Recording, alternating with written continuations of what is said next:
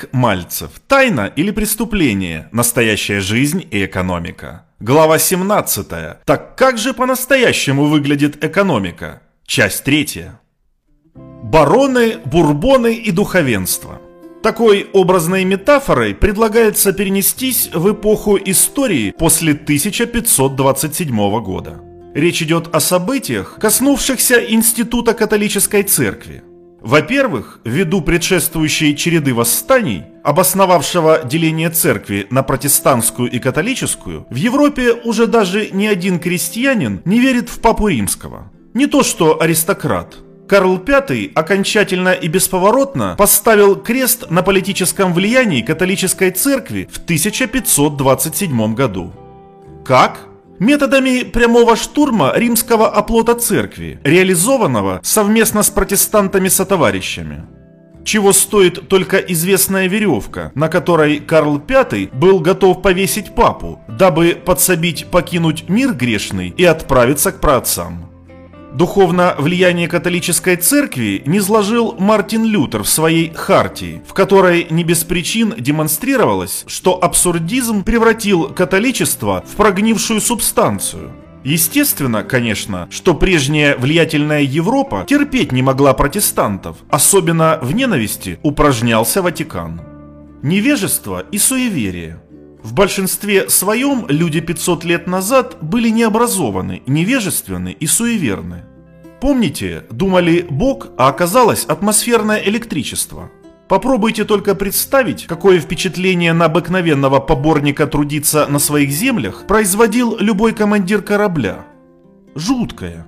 Этот человек всегда предсказывал, что будет. Да он был ставленником Бога на земле, вел себя как властитель. Вокруг него кружила целая свора вооруженных людей. Мало того, банда эта только увеличивалась да расширялась. Деньги ведь нужно куда-то вкладывать, не так ли? Владения новоявленного графа, читай пирата, расширялись. И банда тоже. Кто-то же должен был и за замками присматривать, и за городами. Арендованный город – одна из интереснейших форм бизнеса того времени. Первая, присущая пиратам и их сподвижникам.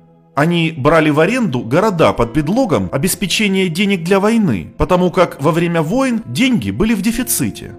Война способствует обогащению деловых людей, чего стоят поставки оружия, желательно обеим воюющим сторонам. Военачальники получали средства и оружие с пиратской руки, решали военные задачи, а взамен новые графы и лорды организовывали города так, как им было нужно, налаживая производство, инфраструктуру, подготовку своих людей и прочее. Допустим, государь воюющей стороны терпел поражение. Что дальше? У обескровленного слабого правителя за неуплату отнимали города и земли. А так как к тому времени пираты-финансисты уже были баронами, они просто присоединяли эти города к собственным владениям. Так настоящая власть постепенно переходила в руки буржуа в городах, а значит и в государстве. Новая власть расставляла своих священников, губернаторов. По сути, именно они становились фактическими владельцами Европы, а не монархи. Монархи у буржуа буквально клянчили деньги – Собственно, общественное соглашение относительно того, что монархи прогнили и все должно стать иначе, возникло не из воздуха, а из условий, в силу исторических причин. Одни сбежали в Европу, другие сбежали из Европы. Но так или иначе, новые властные лица за несколько столетий захватили не только целые города, но и внушительные территории. Некие институты и механизмы, Рассмотрим самый первый и самый главный механизм. Это тяга обычных людей к деловым людям. Экс-пираты богаты, властны и с ними безопасно. Гарантия обеспечена и хорошей жизни. Тяга селян и людей и горожан к новым буржуа очевидна. Так, в силу приверженности и желания быть на стороне сильных и влиятельных, порождает понятие «принадлежность к дому». Более того, деловые люди смекают – в городе море ремесленников, мастеров, просто молодых рук. Их надобно организовывать, прибирать к делу. Так и возникают европейские гильдии. Сами мастеровые не против объединения в гильдии, ибо трудовые споры возникают часто, а умные знающие люди быстро решают такие вопросы. При условии возникновения нового института, прототипа гильдии, хозяину города возможно быстро и удобно навести порядок. Экс-пираты не просто собирают под крышей одного социального формирования уже работающих лиц, но и ставят туда же своих людей.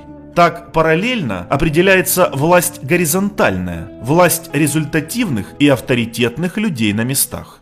И очевидным становится некий парадокс – Вроде как по-прежнему, где-то там, под сводами Версаля, живет и дышит государь, он же помазанник Божий. А с другой стороны, вроде он ничего не решает. Так возникают предпосылки к самоопределению конституционной монархии, хотя никакой конституции еще в проекте не существует. Однако монарх все больше и больше выполняет номинальную или символьную функцию.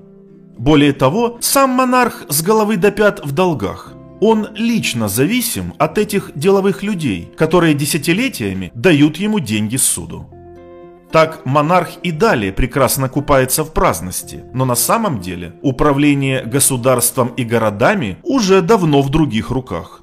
Не забывайте, что перед нами злодеи. Они способны убить даже короля. Но зачем? Дали тому сундук с деньгами и пусть себе развлекается и не мешает. В это же время деловые люди просто прибирают к рукам власть государства. Полиция и прочие представители органов правопорядка в стык с ними не идут, поскольку лорды и графы весьма знатные и богатые люди. Да и закон по факту они не нарушают, просто по-иному ведут свои дела. Обратим внимание на такой аспект. Пока что никакой революции нет, обсуждаются предпосылки возникновения экономики. И вот когда у деловых людей все становится ладно да хорошо, на повестку общественного дня выходит главное наблюдение. Надоело жить в постоянном напряжении. Да, очень не нравится богатым людям тот факт, что некие дворяне ежедневно и еженочно ходят с оружием в руках, с издевкой щеголяя «мне оно принадлежит по праву рождения, и я его применю когда угодно». На ум неких буржуа приходит славная идея. А давайте отберем у них оружие. Деловые люди, естественно, заручаются поддержкой государя. А ему этот ход конем также выгоден. Глядишь, и горожане перестанут ходить по улицам с аркебузами. Далее руками полиции у всех отбирается оружие. Всех, кроме дворян. В случае последних надобно действовать более тонко. Либо их подчинить, либо убить. Что там у нас законно? Убить на дуэли? Прекрасно. Именно этот механизм и использован. Стравить друг с другом, наемными силами поубивать всех неугодных, внедрить такое понятие, как политическая дуэль, уже для решения политических вопросов. Так со временем класс дворян сильно поредел, а уцелевших монах приказал спасти от них самих же. Так и в среде дворян холодное оружие стало запретным. Нельзя, к слову, заключить, что деловые люди ничего более не сделали, кроме как разделили и стали властвовать. Допустимо сказать, что эти люди сделали много хороших дел. Создали биржи, где сделки заключались быстро, создали механизмы торговых палат, где сделки заключались честно, начали вводить некие институты экономики, способствовали возникновению суда как института, регулирующего права, как корабль не способен жить без расписания и устава, так и целесообразно право, которое регулирует гильдии и экономические отношения. И совершенно естественное замечание. Чтобы все это организовать, хотя бы только написать законы и подготовить людей, способных с ними работать и поддерживать порядок, все это требует недюжинного ума, науки и навыков. Соответственно, в те столетия ярких перемен люди были весьма образованные. И если вы спросите, как они могли написать экономические законы, а очень просто. Так же, как и Ушаков написал грекам Конституцию в своей каюте корабля. Греки обязаны Ушакову своей Конституцией, которая существует по сей день. Сфокусируем внимание и на том, что буржуазные революции в Европе прошли относительно тихо, малыми человеческими потерями. С какими-то монархами договорились. Яростное противостояние больше оказывала та же Франция. Волнения шли несколько лет с особой дерзостью и жестокостью. В Голландии, где прошла первая революция, прошло все безболезненно. По сей день Нидерланды по форме правления – конституционная монархия, как и Британия.